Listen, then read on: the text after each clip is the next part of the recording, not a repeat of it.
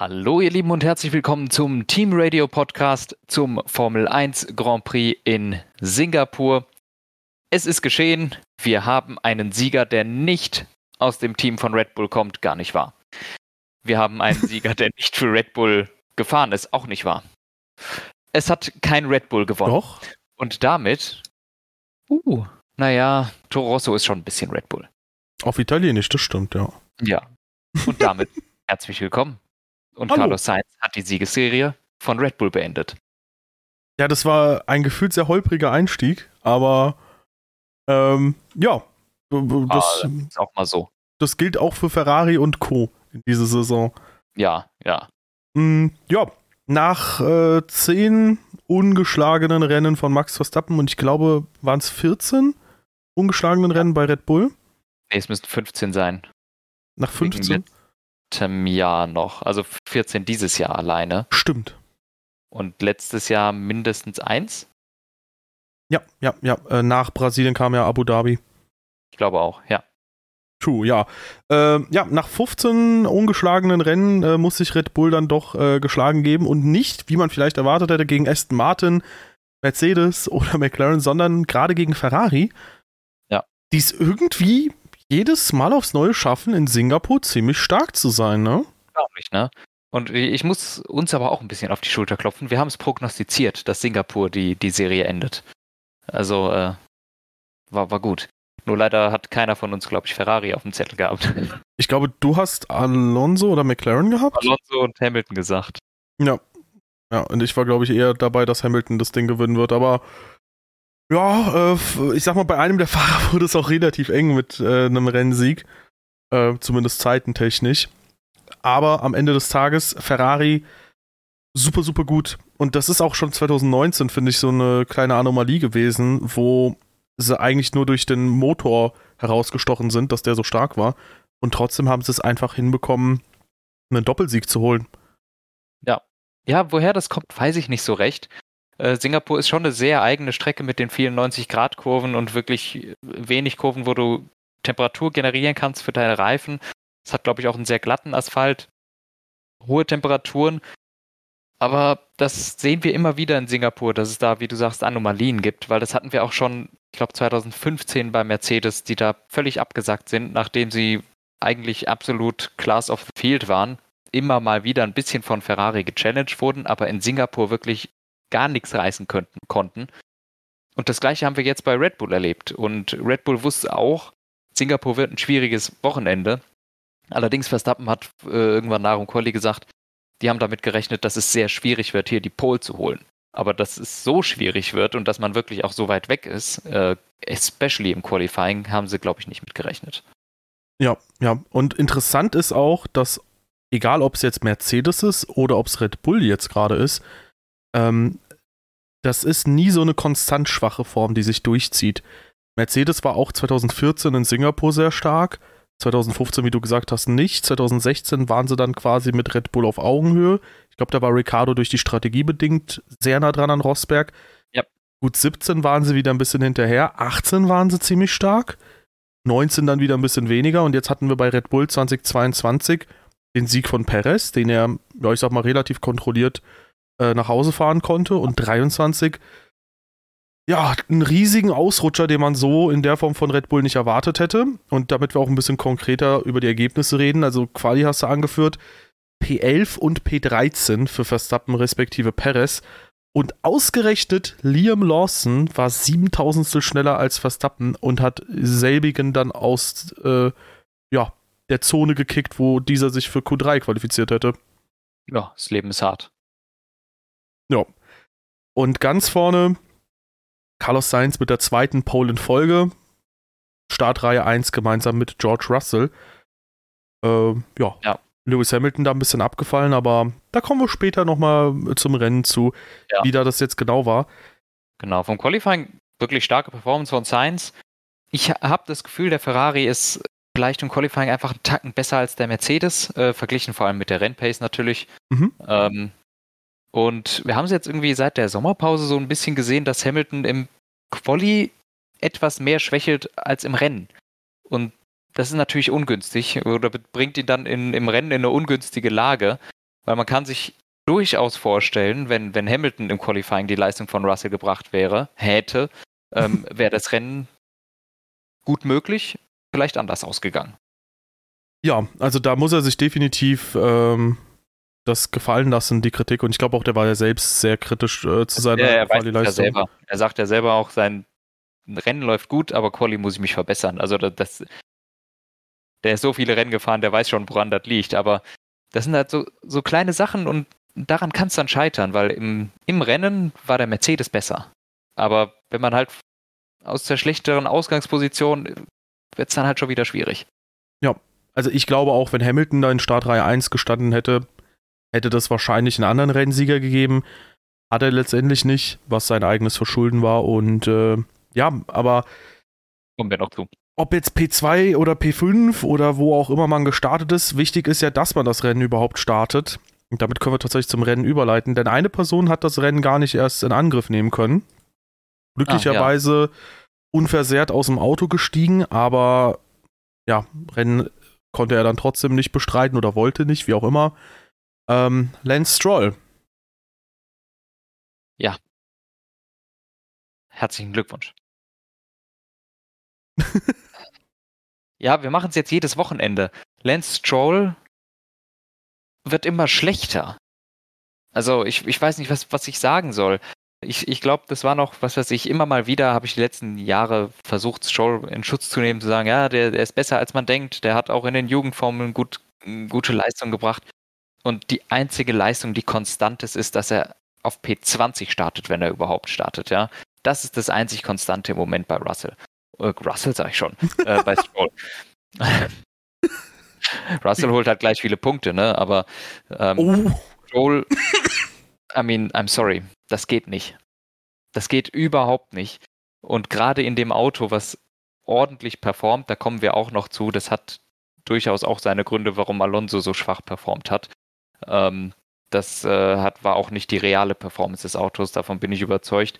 Aber das kann nicht sein, dass Alonso konstant jedes Rennen in Q3 fährt und Stroll ist konstant unter den letzten drei und ist für mich inakzeptabel. Ja, also wir haben beide Stroll immer wieder in Schutz genommen. Ich finde, er hat auch nie so schwach ausgesehen, wie er es jetzt gegen Alonso tut. Das Einzige, was ich mir als vernünftige Begründung einfallen lassen könnte, warum er jetzt so enorm äh, unter die Räder gerät, ist, dass Alonso einfach so überlegen ist, wie es keiner erwartet hätte. Und dass das nochmal natürlich zusätzlich aufs Gemüt schlägt, dass man sich denkt, okay, was mache ich jetzt gegen den? Ich meine, Alonso ist ähnlich wie Verstappen jemand, der Karrieren sehr schnell, äh, sehr rabiat beenden kann. Und das halt vor allem mit der fahrerischen Leistung. Das hat 2018 Stoffel van Dorn mitbekommen müssen. Der wahrscheinlich auch nicht so schlecht war, wie er da rumgekommen ist, rübergekommen ist, wenn man jetzt vor allem auch Stroll oder andere Fahrer betrachtet. Und ja, also, wie gesagt, gut, dass er es schadlos überstanden hat, aber die Formkurve zeigt immer mehr ins Negative und wenn das jetzt nicht bis zum Saisonende noch besser wird, oder vielleicht könnte man da doch mal Anfang der nächsten Saison hoffen, dass das eventuell ein bisschen zumindest sich äh, ja wieder halbwegs ja. gerade rückt. Aber ich bin ganz ehrlich, ich sehe das nicht kommen, dass da Lance Stroll im Ansatz Alonsos Niveau erreicht. Überraschenderweise, weil in Bahrain war er doch mit verletzten Verletzungen, mit verletzter Hand und so doch echt gut. Ja, aber vielleicht sehen wir daran, wie wir es auch schon immer gesagt haben, diese Autos sind sehr komplex und auch jemand wie Alonso braucht einfach Zeit, um sich dran zu gewöhnen und daran mhm. schnell zu werden. Und vielleicht hatten wir da in Bahrain auch einfach nur einen Alonso, der auf nicht, wie er selber gerne sagt, nicht auf 120, sondern nur auf 95 Prozent gefahren ist. True, true ja, also das ist komplett verrückt. Ja. Ja. Ja, Fernando Alonso war an diesem Wochenende allerdings dann auch eher nur bei 95 Prozent. Ähm, er ist sich, glaube ich, in der Einführungsrunde irgendwas kaputt gefahren, oder? Nee, ich glaube nicht, dass er sich was kaputt gefahren ist, aber in Runde 2 äh, hat sich ein Teil von seiner Vor von der linken vorderen Aufhängung gelöst. Ah. Äh, das kannst du auf äh, F1 TV auch sehen. Ich war mal so frei und mache dir gerade, das ist natürlich jetzt für die äh, Zuschauer blöd, aber damit wir es beide sehen, weil es ist relativ äh, schwierig zu sehen, hier mal einen Stream an. Ich habe mir die Stelle nämlich gerade rausgesucht. Da, der fährt auf der Geraden quasi ähm, in äh, Runde 2 und es fängt dann plötzlich vor seinem linken Vorderrad an, Oh, ich stark seh's. zu funken. Ich Ja, sehe es. äh, Quasi das, was unter dem Frontflügel unter noch dem sichtbar City, ist. Unter dem City funkt es plötzlich stark und jetzt auch unterm Flügel. Siehst du es hier flattern? Ja. Ich weiß nicht, ob, ob du das gut genug siehst, aber ähm, man sieht das in, in jeder Kurve eigentlich, dass da ein riesiges Teil von der Aufhängung jetzt hier immer unter dem Flügel, da flattert es rum. Oh ja, da wo früher die Bartsports waren. Also für euch, Genau. äh, wenn ihr das, Das mit ein riesiges F1, Teil. wenn ihr das mit F1 TV nachschauen wollt, Timecode ungefähr Siehst du das 1055, hier? 1055. Ja, du kannst es äh, im gesamten Rennen gucken. Es ist die ganze Zeit da. Ja. Es ändert sich nicht. Und äh, es ist wirklich das gesamte Rennen. Das ist ein wirklich riesiges Teil, ähm, was da rumgeflattert ist, was meines Erachtens äh, die Verbremser und sowas erklärt. Äh, warum er einmal geradeaus gef- Hier, guck mal hier, wie riesig das da ist. Hm. Also das ist ein echt großes Teil, was sich da gelöst hat. Ich glaube, das ist eine Verkleidung ähm, von, den, äh, von der Aufhängung. kann und die macht sein. natürlich dann eine riesige Luftverwirbelung. Deshalb, ich glaube, wir haben nicht die wahre Performance des Aston Martin gesehen. Äh, nichtsdestotrotz, mit diesem Damage war es kein gutes Auto und man hatte jetzt auch nicht das Gefühl, dass Alonso dann noch zwingend motiviert gewesen ist, als es dann sowieso nicht gelaufen ist. Ja, ich hätte auch gesagt, ein Wochenende zum Vergessen. Alonso hat es jetzt auch nicht dringend besser gemacht. Ich meine, man kann auch versuchen, mit einem ledierten Auto irgendwie noch ein, zwei Pünktchen oder was auch immer dabei rumkommt zu holen, aber Das Team auch, dann hatten sie noch einen 25-Sekunden-Stopp mit drin. Also es hat einfach alles nicht funktioniert. ja, und somit Alonso der letzte Fahrer, der ins Ziel gefahren ist, auf einer Strecke, der man Aston Martin eigentlich eher so in Top 5 Regionen erwartet hatte. Ja. Also ich, ich, ich, rech, ich würde auch schätzen, dass wenn, wenn das mit dem Ding da vorne nicht gewesen wäre, wäre Alonso wahrscheinlich Vierter geworden. Ähm, es ist schwer zu sagen, ob er vorne hätte mitfahren können. Ich würde jetzt einfach mal sagen, nein. Aber wir werden es nicht wissen. Ja, weil Carlos Sainz ist ja vorne auch eher so gefahren, dass er die Pace kontrolliert hat und da ist er ja auch nicht mehr mitgekommen. Ähm, ja, später ist er auch an Perez nicht vorbeigekommen, dann kam Ocon an ihm vorbeigesegelt, dann Ja. Perez vorbeigesegelt. Also da hat vorne und hinten alles an diesem Wochenende nicht gestimmt. Ja. Genauso wie auch bei Yuki Tsunoda, der in Runde 1 mit Ja. Perez kollidiert ist und dann äh, das Auto abstellen musste. Genau, Tsunoda sowieso wirklich eine unglückliche Figur die letzten Rennen gewesen. In Monza schon vorm Rennen aufgeben müssen, na super. Und hier quasi nach drei Kurven raus gewesen, weil er sich in einer Position befunden hat, die, wo er nicht hingehört hat aus dem Qualifying, weil er blockiert wurde äh, im Quali. Und das mehrmals, ich glaube, er wurde auf beiden seinen Runden in Q2 blockiert. Ähm, somit hatte er im Grunde keine Chance, eine Zeit zu setzen. Beide seine Zeiten waren zehn Sekunden hinten dran oder sowas, weil er wirklich überhaupt keine Zeit setzen konnte. Ähm, also wirklich eine unglückliche Figur. Ich hätte damit gerechnet, der wäre vielleicht auf, auf P8 oder sowas höchstwahrscheinlich vor Lawson ins Ziel gekommen. Hm. Ja. Ja, also unlucky gewesen. Lawson wiederum, Einzug ins Q3, zwei Punkte. Ungeachtet dessen, was bei Tsunoda drin gewesen wäre oder nicht, muss man sagen, die Bilanz der letzten drei Rennen ist bei ihm natürlich phänomenal. Ja. Er ist alle drei Rennen zu Ende gefahren, was insbesondere in Sandford unter sehr erschwerten Bedingungen stattgefunden hat, weil es regnet und du musst auch auf Slicks irgendwie das Auto auf der Strecke halten und so weiter und so fort. Und ähm, Liam Lawson ist für mich definitiv eine positive Überraschung in dieser Saison. Absolut. Also der fährt richtig, richtig gut. Gefällt mir, gefällt mir echt gut. Mhm. Und das jetzt auch auf zwei relativ schwierigen Strecken. Wir haben ja in Monza so ein bisschen auf die Euphoriebremse getreten und gesagt, hey Leute, wir müssen natürlich abwarten. Nick de Vries war ja letztes Jahr auch sehr überzeugend in Monza. Mhm. Aber Sandford und jetzt auch gerade Singapur fand ich dann doch ziemlich stark und ich hoffe, dass wir ein bisschen mehr von Liam Lawson im nächsten Jahr sehen werden. Ja, das wäre zu hoffen, weil also die Leistung, die er bringt, ist wirklich gut. Ja, hoffen wir mal, dass Daniel Ricciardo dann bald fit ist und dass wir mal sehen, wo er hinkommt. Ich könnte mir auch Ja, vorstellen, ich meine, der in Alpha Katar Tauri. soll er kommen. Wie bitte? Ich meine, in Katar soll er wiederkommen. Ja, genau. Ja. Weil ich glaube auch, der Alpha Tauri dürfte auch ein paar Fortschritte gemacht haben mittlerweile. Und vielleicht ja. geht da was. Wer kommt jetzt? Esteban, Esteban. Ocon. Mhm. Im ja. Grunde ist er mir nicht viel aufgefallen im Rennen, wenn dann dadurch, dass er mit Perez und Alonso gekämpft hat, hat eine solide Leistung gebracht, war schnell, ähm, wären einige Punkte gewesen fürs Team. Keine Fehler gemacht. Für mich äh, rundum positiv. Ich schließe mich an. Also Ocon, ja, sehr tragisch, weil am Ende wurde es dann doch eher ein DNF. Aber insgesamt eigentlich doch mit einer sehr guten Leistung, die dann leider unbelohnt blieb. Und da hätte durchaus was bei rausspringen können noch. Ja. Dann ist eben Gasly in die Punkte gefahren. Genau. Und das auch nicht knapp mit P8, äh, P6, 8 Punkte geholt. Ähm, auch nicht schlecht. Da muss man auch sagen, auch Gasly ist das Rennen ziemlich unterm Radar gewesen, weil halt Ocon eigentlich der Lead-Driver äh, von Alpine gewesen ist.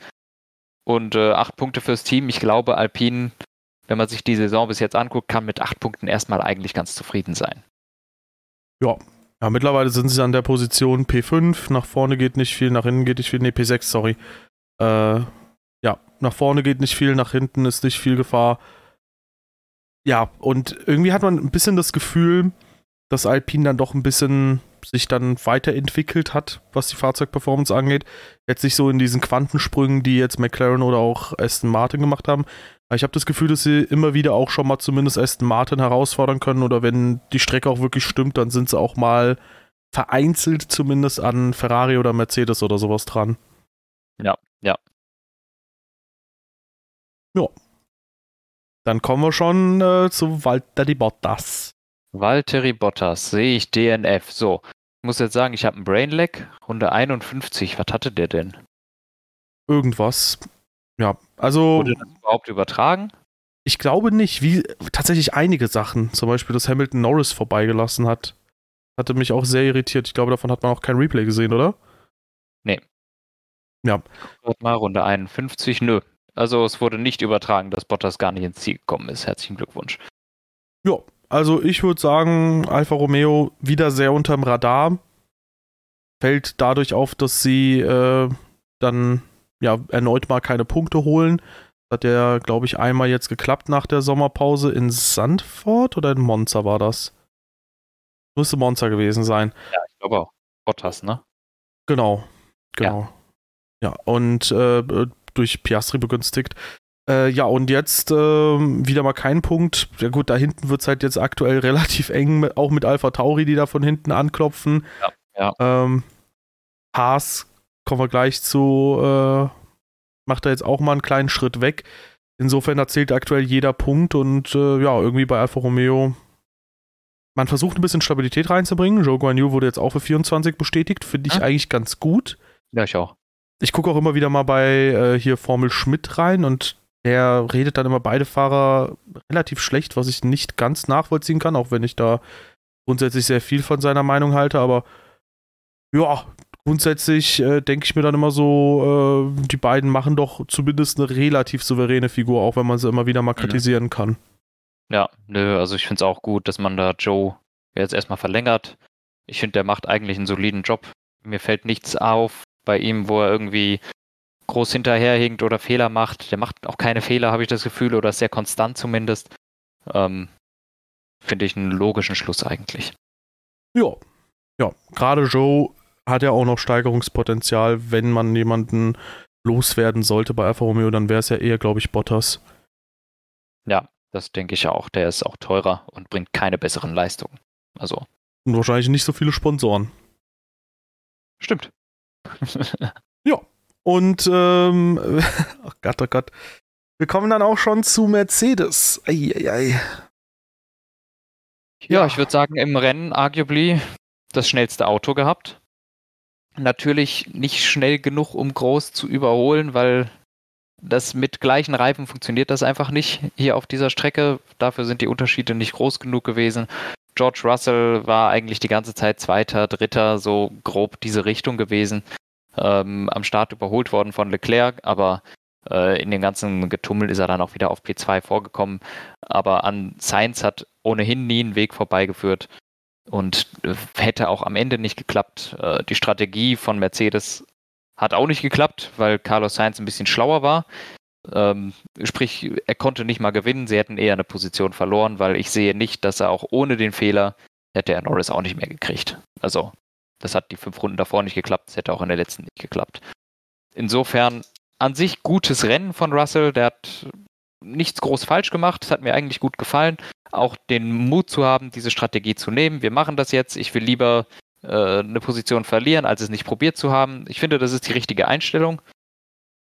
Der Fehler am Ende, ärgerlich und ein bisschen dumm und auch ein bisschen Pech, weil er im Grunde das gleiche gemacht hat wie Norris. Deshalb ist es ja passiert. Norris ist schon gegen die Wand gefahren und dann passiert es sehr schnell, dass man als Drauffolgender einfach die gleiche Linie fährt wie der Vordermann. Mhm. Russell ist wahrscheinlich einen Zentimeter versetzt gefahren und damit war es dann vorbei. Ja. Ja, also ich fand die Strategie auch cool. Ähm, ein, einerseits natürlich, weil sie Würze in die Sache bringt, weil, hey, wenn jeder dieselbe Strategie gefahren wäre, wäre es auch ein bisschen lame gewesen. Deswegen mochte ja. ich es auch, dass Red Bull nicht während der Safety Car Phase reingefahren ist. Auch wenn es für die sehr ungelegen kam, das Safety Car. Aber ähm, ja, wie du sagst, drei Punkte riskieren, um sieben potenzielle Punkte zu holen. Am Ende hat es dann halt doch nicht geklappt. Und äh, ja, der Fehler, du hast es eigentlich schon perfekt zusammengefasst. Passiert, ist aber natürlich trotzdem halt unvorteilhaft. Ja. Ja, also gut war es nicht. Ja, also, nee, das will ich nicht sagen, weil ich will nicht sagen, dass er ein schlechtes Rennen hatte oder sowas. Das war schon in Ordnung von Russell. Ähm, aber wenn du es so endest, hast du halt null Punkte und das ist dann schon so ein bisschen kacke. Ja, ja, klar. Also, das ist der schmale Grad zwischen Zero und Hero ja. und in dem Fall ist er auf der falschen Seite balancierend ja. unterwegs gewesen. Ja, Lewis Hamilton auf der anderen Seite hat dadurch das Podium geerbt. Ich glaube, das hat dem sehr viel Spaß gemacht, dann äh, ganz entspannt äh, auf P3 zu fahren, so gesehen. Ähm, wir haben ja schon vorhin gesagt, er hätte das Rennen potenziell auch gewinnen können, weil ich glaube auch, der war ähm, tendenziell auch pace-technisch schneller noch als äh, Russell. Wenn er ein besseres Quali gehabt hätte, hat er sich selbst zuzuschreiben. Beim Start ist er dann off-Track gefahren, hat dadurch Russell überholt und ja, potenziell auch Norris. Ich weiß ehrlich gesagt nicht, ob man da hätte die Position zurückgeben müssen oder nicht. Er hat auf jeden Fall beide Positionen irgendwann zurückgegeben. Und ähm, ja, ja war, das, war ein okayes Rennen, war ein gutes Rennen von Hamilton. Ja, das, das Norris-Ding war so eine. So ein schmaler Grad, weil äh, ich glaube, Norris hat es schon ganz gut beschrieben. Er hat so gebremst, dass es no way gab, dass er sich da außen irgendwo hinpflanzen kann. Also Hamilton hat praktisch von vornherein akzeptiert, ich gehe off Track und natürlich kannst du dann zehn Meter später bremsen und bist dann beim Kurvenscheitel vor deinem Gegner. Ähm, deshalb, das war ein schmaler Grad. Das war so eine Sache, die ich von Alonso erwarten würde. Ja, irgendwie Russland 21 war es, glaube ja, ich. Ja, ne? das war so eine typische Alonso-Sache. Aber es klappt einfach nicht mehr so gut. Ich glaube, die, die, ich weiß nicht, die Leute schnallen das. Ähm, und Hamilton hat dann beide Positionen zurückgegeben zu einem für ihn praktischen Zeitpunkt, glaube ich. Also gerade als er dann vor Norris war, äh, vor, vor Russell war, muss Hamilton gewusst haben, dass es no chance gibt, dass er diese Position straffrei behalten kann. Also mhm. ich würde sagen, ge gegen Norris ist, ist ein schmaler Grad, aber gegen Russell war es glasklar, den hat er einfach nur off-Track überholt. Also mhm. da war ja nichts anderes. Und dann hat er aber trotzdem erstmal nachgefragt, hat erstmal noch auch gegen Russell gekämpft und sowas und hat sich da sehr, äh, sehr für sich selber vorteilhaft so eingepflanzt, dass er exakt nur das zurückgeben muss, was er auch äh, gewonnen hat, indem er jeweils eine Runde gewartet hat und so. Also das hat ganz gut geklappt. Ähm, danach hat der Perez auch nochmal quasi off-Track überholt. Also es war eine ähnliche Situation, finde ich. Äh, fand ich komisch, dass das überhaupt nicht untersucht wurde, um ehrlich zu sein, weil ja, wobei ich da hat er auch schon gebremst, außenrum. Klar ist es dann vorbei, das mhm. Überholmanöver, aber du musst trotzdem die Strecke halten können. Also Du kannst ja. ja dich dann nicht einfach runterfahren. Auch, auch Verstappen war 21 in Bahrain schon längst vorbei an Hamilton, aber er konnte halt nicht auf der Strecke bleiben. Wobei Und in dem also, Fall war es doch, glaube ich, so, dass er das Auto eher verloren hat, oder? Da hatte doch nochmal einen fetten Quersteher drin, meine ich. Naja, wenn du zu viel Speed drauf hast, geht, geht's Auto halt mal weg. Ja. Also ich fand es ein bisschen komisch, dass es nicht untersucht wurde. Es macht nicht keinen großen Unterschied am Ende. Aber allein, dass es gar nicht untersucht wurde, ich garantiere dir, Magnussen hätte dafür eine Durchfahrtsstrafe, eine Stop-and-Go-Penalty bekommen. und, und, diese, und diese Flagge mit dem orangenen Punkt, weil sein Auto kaputt ist oder so. Jetzt wirst du ganz plakativ. oh. Nein, ich wollte, ich wollte einfach nur noch was sagen, weil da kam es mir wieder hoch, weil ich glaube, es war letztes Jahr in, in Singapur, als, als die Magnussen so gebumst haben wegen irgendwelchen Sachen. mit dieser Flagge. Ja, ja, ja. Nee, ansonsten äh, Hamilton war im Rennen schneller als Russell gewesen. Hätte sicher von der Frontreihe das Rennen gewinnen können. Ähm, insofern Podium völlig verdient. Äh, ich glaube aber einfach, ja, das hat gut geklappt mit Sainz und Norris da vorne. Und dafür ist die Topspeed des Mercedes einfach nicht mehr gut gewesen. Wenn, der, wenn das Auto vor dir DRS hat, dann bist du einfach outsmartet worden. Und äh, dann ist es schwierig. Ja, also wie gesagt, ich äh, glaube, wenn er halt der Vordere der Mercedes gewesen wäre, ich meine, du kannst ja auch aus Kurven heraus nochmal schön mehr Speed mitnehmen. Potenziell hätte es klappen können, auch mal gegen Norris oder so, aber hat, halt, hat es halt am Ende nicht. Und wie gesagt, wenn Hamilton sich besser qualifiziert, dann ist die Siegchance auch eher drin. Dieses Jahr vielleicht nicht mehr. Wobei man muss mal schauen, wie Red Bull wieder zurückkommt. Hm? Brasilien kommt ja noch. Stimmt, ja. Aber auch so. Aber wie gesagt, gutes Rennen von Hamilton, würde ich sagen, kann man eigentlich nichts meckern. Aber auch so muss man halt schauen, äh, inwiefern sich die technische Direktive gegebenenfalls nochmal auf Red Bull ausgewirkt hat. Äh, weil da ja was gegen Flexi-Wings gemacht wurde, dass man da. Nicht. Ja, muss man mal schauen. Ich meine, das war, das war eigentlich auf Ferrari abgezielt. Hat ja gut geklappt. Ja. Wen haben wir jetzt? Sergeant. Ja. Ist mitgefahren, ist einmal in die Wand gefahren, hat eine Safety-Car-Phase ausgelöst, war nicht besonders super schnell. Albon, keine Punkte, war nicht anders zu erwarten mit Williams. Er war ja aber in einem Punkterennen so. und ist mit Perez ja kollidiert. Richtig. Ja. Da hat Perez auch die 5-Sekunden-Strafe für bekommen, die bei ihm keinen Effekt hatte. Ja, perfekt, wie immer. Ja, also letztendlich äh, Perez schon ordentlich übermotiviert und schade für Albon. Äh, ja.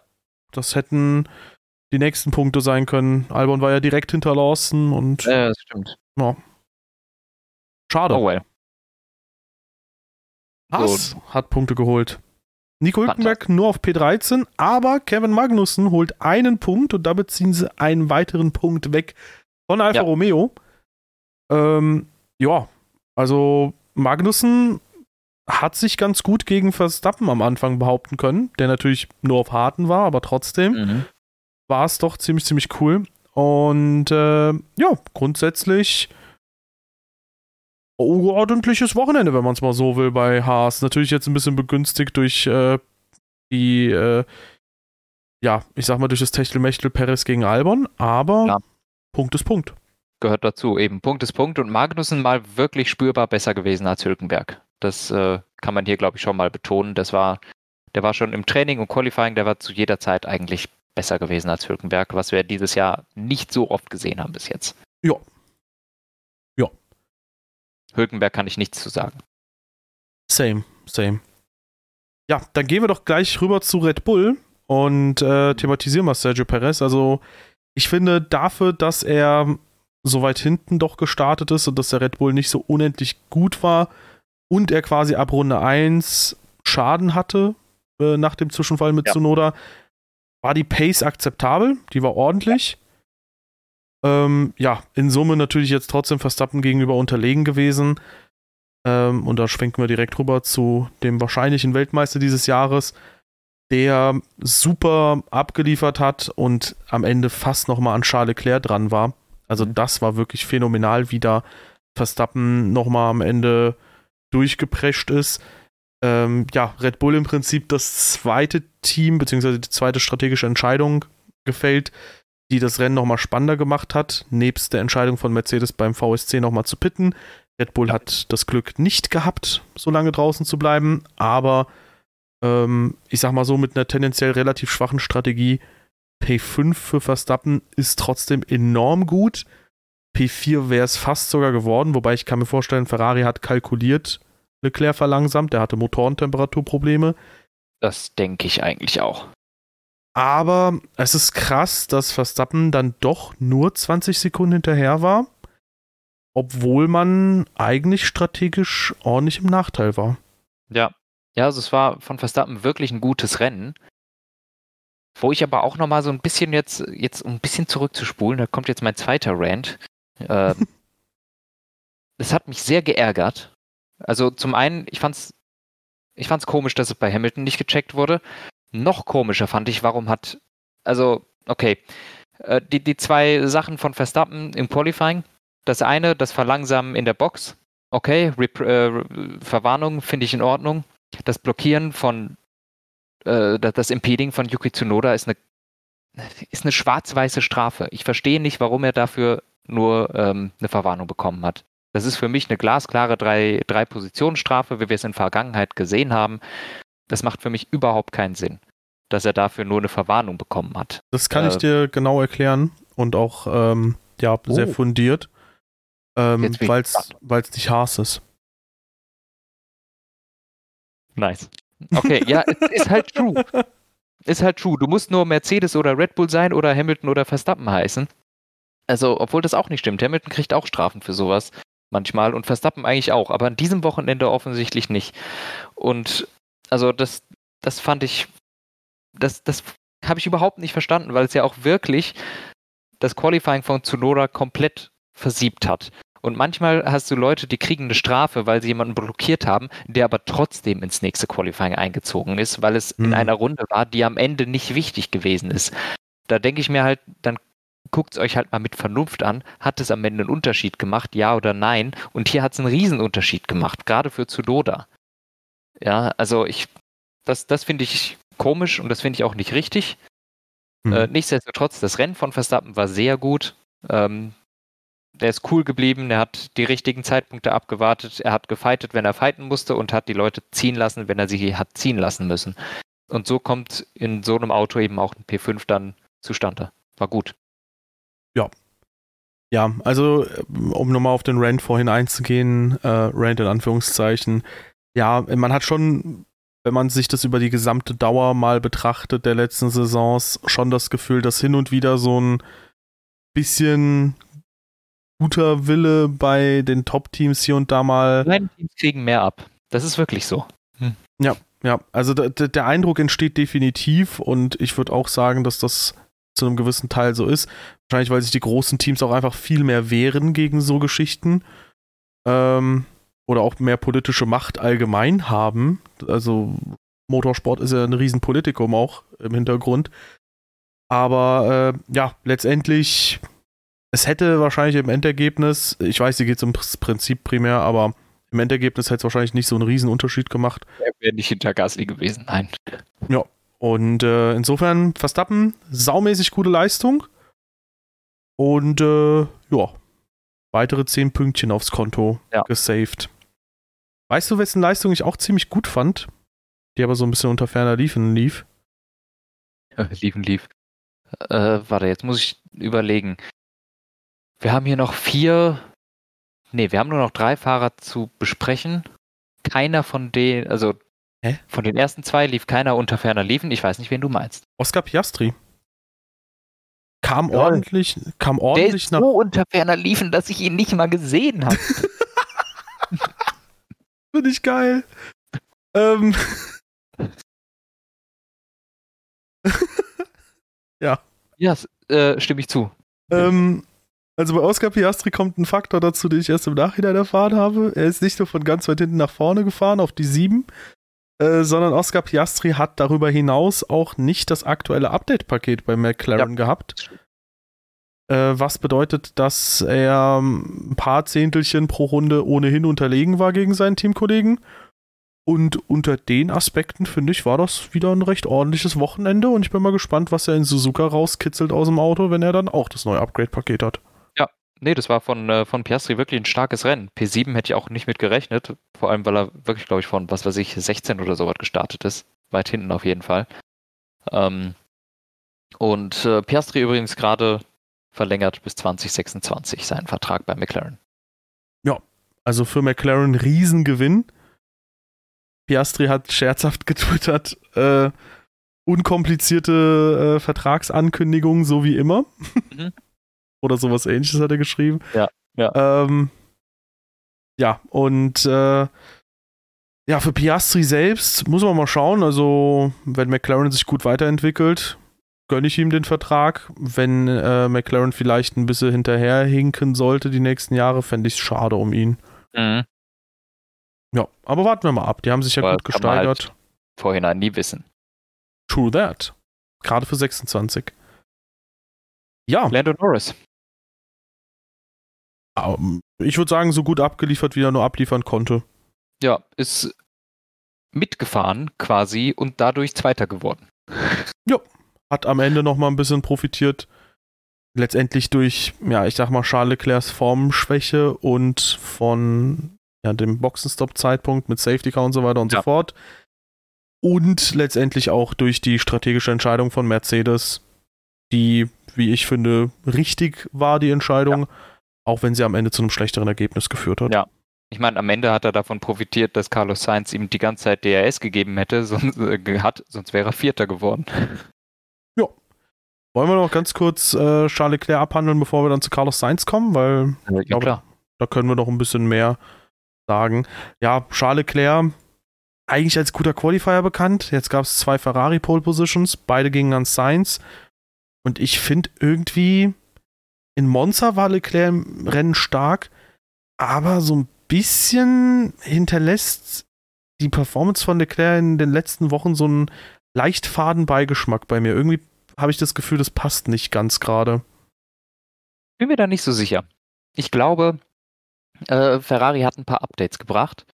Und wir hatten ja schon 2020 äh, das Problem, vor allem bei Sainz, dass er gesagt hat, dass er Probleme einfach mit, mit dem Fahrzeug hat. Und das 2020? ist wirklich sehr, äh, 22.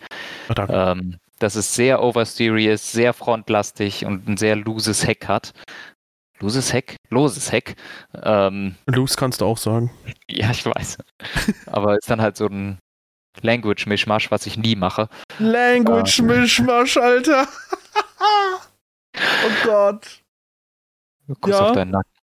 Ähm, und Carlos Sainz, ich glaube, die haben ein bisschen das Heck in den Griff bekommen, weshalb jetzt das Auto stabiler geworden ist hinten. Und das schmeckt Carlos Sainz ein bisschen besser. Wir hatten auch schon 2021 in deren erster Saison gesehen, dass Sainz durchaus mit Leclerc mithalten kann, äh, wenn es gerade alles stimmt.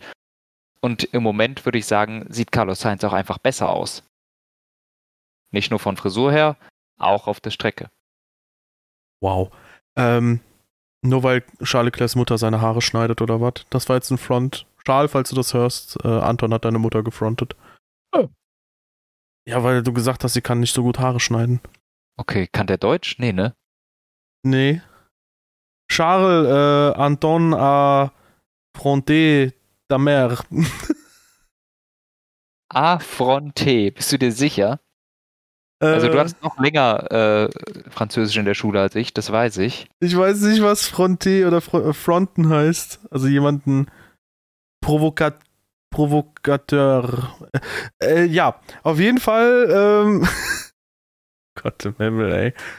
Ähm, auf jeden Fall stimmt, also ich sag mal so, das widerspricht sich jetzt beides nicht unbedingt. Ich finde, Carlos Sainz sieht besser aus als Charles Leclerc.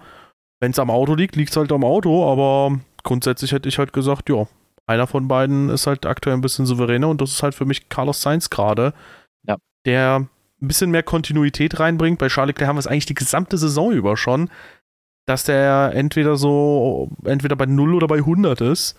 Ja. Wo, wo, wir aber, ja. ja. Ja, und die letzten Wochen, äh, wie gesagt, muss man auch sagen, hat Charles Leclerc immer wieder auch gute Performances gehabt, aber immer wieder auch mal, wo es nicht passt. Hat er dich auch in Sandford das Auto irgendwie kaputt gemacht? Mehrfach. Ja.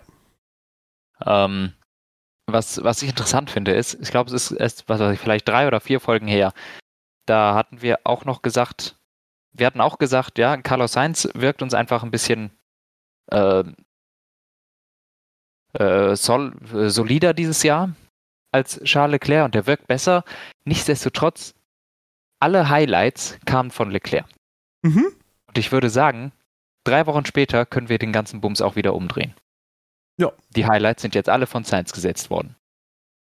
Ja, die zwei, ja, wobei äh, die, drei Leclerc, dritten, die zwei dritten Plätze sind jetzt kein Highlight mehr, sondern die Pole und der Sieg sind ein Highlight. äh, Leclerc hat sogar drei Podiumsplätze. Aber Okay. ja, Leclerc hat auf jeden Fall auch eine Pole geholt.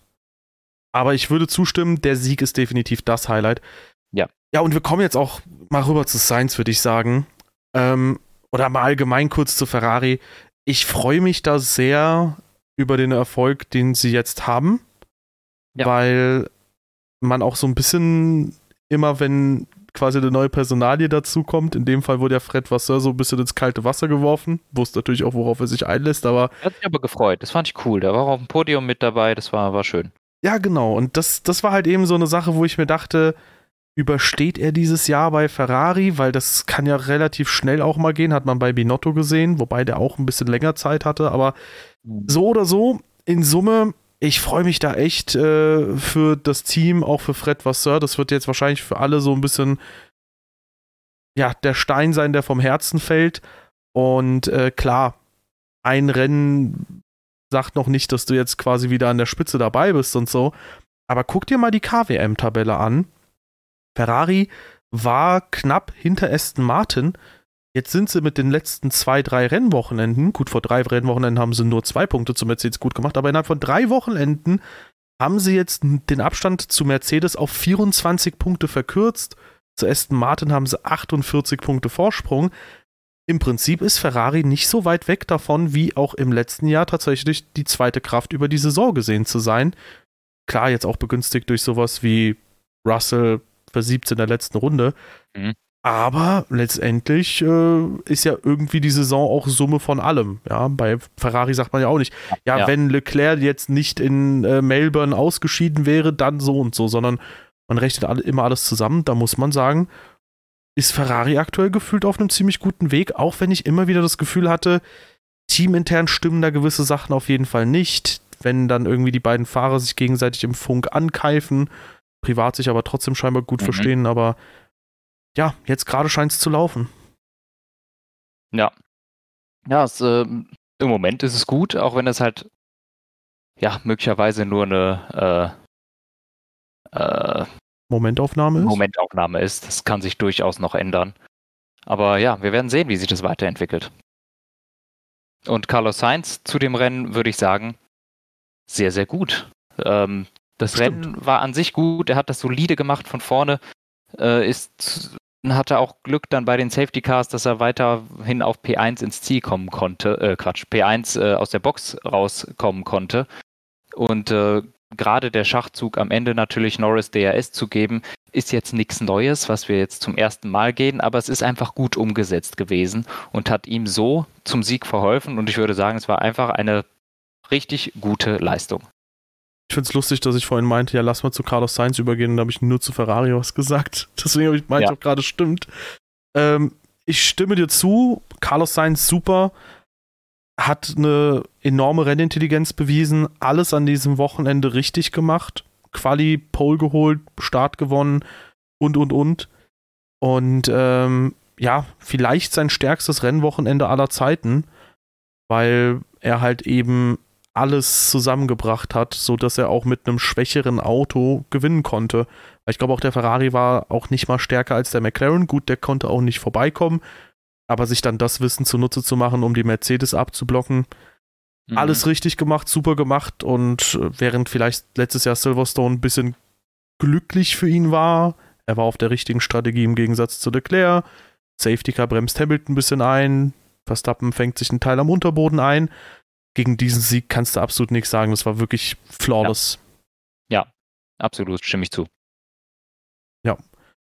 Und insofern äh, krass. Also äh, eine Serie geht zu Ende. Nicht mal ein Red Bull auf dem Podium. Und äh, Ferrari äh, kann sich freuen. Crazy. Absolut, ja. Und ich muss ehrlich gestehen, ich fand die Rennen seit Sommerpause echt cool. Sehe ich auch so. Und die Frage ist jetzt natürlich, wie äh, spannend wird Japan? Was tippst du da, wenn, äh, wer wird da gewinnen? Verstappen. Echt? Ja. Oh, Problemlos. okay. Ja, ich bin da eher bei Kevin Magnussen. Wie immer, ja. wie, wie immer. Ja, und wenn ich mit diesem Tipp recht habe, dann äh, wirklich wie der intelligenteste Mensch der Welt. Dann kann ich auch Wahrsager werden. Ja. Nee, also bin mal gespannt, wie das dann weitergeht. Ähm, das dürfte ja zum Beispiel jetzt eine Strecke sein, die Aston Martin vielleicht eher weniger entgegenkommt. Wenn wir Ja. jetzt auf Wirklich. wenn wir jetzt auf die Meisterschaft gucken, könnte es äh, für McLaren sehr, sehr schmackhaft werden und die haben 78 Punkte Rückstand zu Aston Martin. Also da ist potenziell auch noch ein bisschen was drin. Mhm. Und ähm, ja, mal schauen, ob Ferrari gegebenenfalls ihren Reifenabrieb im Griff hat. Und je nachdem, ob sie den im Griff haben oder nicht, können sie vielleicht sogar noch ein paar Schritte in Richtung Mercedes machen. Ja, das wäre doch interessant. Das ist jetzt das erste Rennen in Suzuka seit wann? Ah, seit letztem Jahr. Oh. Äh, ja. Ich dachte, letztes Jahr gab es keins. Nevermind. Ich habe nichts gesagt. Ja. Ja. Dann würde ich sagen, kommen wir nochmal zu unseren Fragen. Es sind nur vier, es ist relativ wenig. Äh, einmal haben wir Stroll, haben wir, glaube ich, schon äh, abgehakt. Wir haben zweimal quasi die gleiche Frage zu Stroll, einmal von Eric und einmal von Onsa. Ähm, wer könnte ein Nachfolger für Stroll werden? Ich weiß es nicht. Hier wurde mal Yuki Tsunoda reingeworfen, weil ja ab 2026 Honda auch bei Aston Martin landet. Ich würde sagen, durchaus möglich. ja. Aber im Grunde reine Wahrsagerei, können wir bisher nicht sagen. Ja, ist auch die Frage, ob man nicht, also wenn es vorher Nachfolge geben sollte, ist halt die Frage, ob man äh, nicht eventuell einen der etablierteren Fahrer auch nehmen kann, Mhm. weil gerade auch Aston Martin jetzt nicht der unattraktivste äh, ja, Rennstall sein dürfte. Weil man hinzufügen muss, aktuell zeigt die Formkurve ja wieder dramatisch nach unten bei Aston Ja. Martin. Es, wir werden es nächstes Jahr sehen, ob sie dann vielleicht wieder hochgeht. Aber es wird interessant äh, zu sehen. Ja, zum Beispiel Sandford war ja gut, aber es kommt aktuell sehr punktuell nur, wie stark das Team auch dann performt. Ja, ja, Alonso übrigens P3 in der Fahrermeisterschaft gegen Hamilton verloren jetzt. ja stimmt. Genau. So, dann haben wir noch Annette schreibt, äh, wer wird in Zukunft 26 und danach die führende Kraft sein? Oh, keine Ahnung. Und wie werden sich die Ver Verhältnisse in den Fahrern wechseln? Äh, gerne mal ein bisschen prognostizieren. Boah, Das Problem Ganz ist, dass wir auf, das Problem ist ja, dass wir auf Basis von keiner einzigen Information pro, prognostizieren könnten Mhm. jetzt. Also ich würde sagen, ähm, wenn man so eine Bold Prediction machen muss, dann würde ich am ehesten darauf tippen, dass vielleicht Audi es sehr schwer haben wird. Ich glaube auch, dass Audi wird es nicht leicht haben. Das wird kein Walk in the Park, wie man so schön sagt. Und äh, das auf jeden Fall, es wird weiterhin, es werden weiterhin die Großen sein. Ne? Red Bull wird weiterhin vorne sein, wahrscheinlich Mercedes und Ferrari auch. Ja. Ja, und, bei den Namen, keine Ahnung, Alonso, Hamilton geht dann schon Richtung Alter. Wer weiß, wie lange die dabei sind. Verstappen wird weiterhin eine führende Rolle spielen. Alonso wird äh, zum neuen Jahrhundert seinen Teamwechsel nochmal bekannt geben. Der geht dann nochmal zu Ferrari. Ja, ja. Ja, also ist halt schwierig, aber ich würde auch sagen, die Großen bleiben im Regelfall dann sehr weit vorne. Gut, jetzt sieht man auch, dass gewisse Abgänge zumindest wissen, vielleicht auch über die Prozesse oder über potenzielle Erfolgsformeln. Also vielleicht, was ich sagen will, ist, wenn man jetzt zum Beispiel Abgänge hat von Red Bull zu Aston Martin oder auch zu McLaren, vielleicht sagen die nicht, hey, guck mal, der Red Bull sieht so und so aus, aber vielleicht sagen sie, hey, so funktioniert das Red Bull-Team, so arbeiten Mhm. sie. Oder vielleicht geben sie da gewisse Anstöße, woran man eher sich orientieren kann, auf was man achten muss, wenn so ein Auto gebaut wird. Ja, ja. So könnte ich mir auch die Quantensprünge erklären, die dann auch mal Aston Martin und McLaren gemacht haben, zeitversetzt zueinander. Ja, und äh, wer weiß, wenn da weiterer Ingenieursaustausch kommt, das könnte noch sehr, sehr interessant werden, aber ich glaube auch die großen 3, 4 bleiben so die großen 3, 4. Ja, ja. Jo. Noch eine vierte Frage war da, glaube ich, oder? Genau, ein Vierter ist noch da. Äh, das ist, der ist hauptsächlich an dich gerichtet und ich glaube, äh, diese Folge hier oder eigentlich die letzten Folgen beantworten das hier auch schon. Hier steht, ich hatte, äh, the, äh, ist das? The Screezy schreibt, ich hatte in den letzten Jahren das Gefühl manchmal, dass Dave Max eher abgeneigt ist, beziehungsweise nicht überzeugt von seinem Talent war. Hat sich das geändert? Und ich würde sagen, alleine heute äh, kann man, glaube ich, hören, was du zu Max Leistung gesagt hast. Völlig glasklar, oder? Ja, ich er, erkenne immer noch sein Talent nicht an. Ähm, nee, also ich kann das gerne mal ganz kurz erklären. Grundsätzlich, ähm, wenn man sich die alten Folgen anhört, ähm, da haben wir ja auch beide immer sehr viele lobende Worte über Verstappen gehabt. Mir gefällt halt nur sein Verhalten im Zweikampf nicht immer so gut. Dass er schnell ist, dass er unfassbar talentiert ist, das habe ich nie in Abrede gestellt. Nur ist es halt so, dass ich gewisse Aktion auf der Strecke immer ein bisschen fragwürdig finde. Das ist dann 21 sehr stark gepiekt. Und ähm, ja, grundlegend aber, wie gesagt, der leistet halt gute Arbeit mhm. und wenn man quasi äh, davon absieht, wie das Zweikampfverhalten ist, habe ich ihn eigentlich immer lobend hervorgehoben. Ja, ja. Ja. ja. Ich wäre somit durch. Same. Werte Damen und Herren, wenn ihr auch äh, durch seid, auch vielleicht mental, weil unsere Folgen ja sehr zermürbend sind mit dem ganzen Quatsch, den wir erzählen, insbesondere ich. Anton äh, redet immer sehr vernünftig. Ja, klar. Dann hinterlasst uns doch gerne eine Bewertung auf der Plattform, auf der ihr gerade unterwegs seid. Das hilft uns ungemein viel. Ansonsten äh, gerne auch mal unsere Social Media Kanäle auschecken in der Beschreibung und unseren Discord, wo sehr viele Motorsport begeisterte Leute sind. Und wir melden uns dann in ungefähr einer Woche wieder, nachdem wir einmal sehr, sehr früh den Wecker gestellt haben für Suzuka. Das wird schön. Oder wir ich machen die Nacht durch. Ja, das werde ich tun. Ich habe da einen Nachtdienst. Oh. Ich habe bis 6, bis 6 Uhr habe ich Arbeit an dem Tag. Also, ich werde es tun. Ui. Ja, ja. scheiße. Dann äh, bis in der Woche. Tschüss.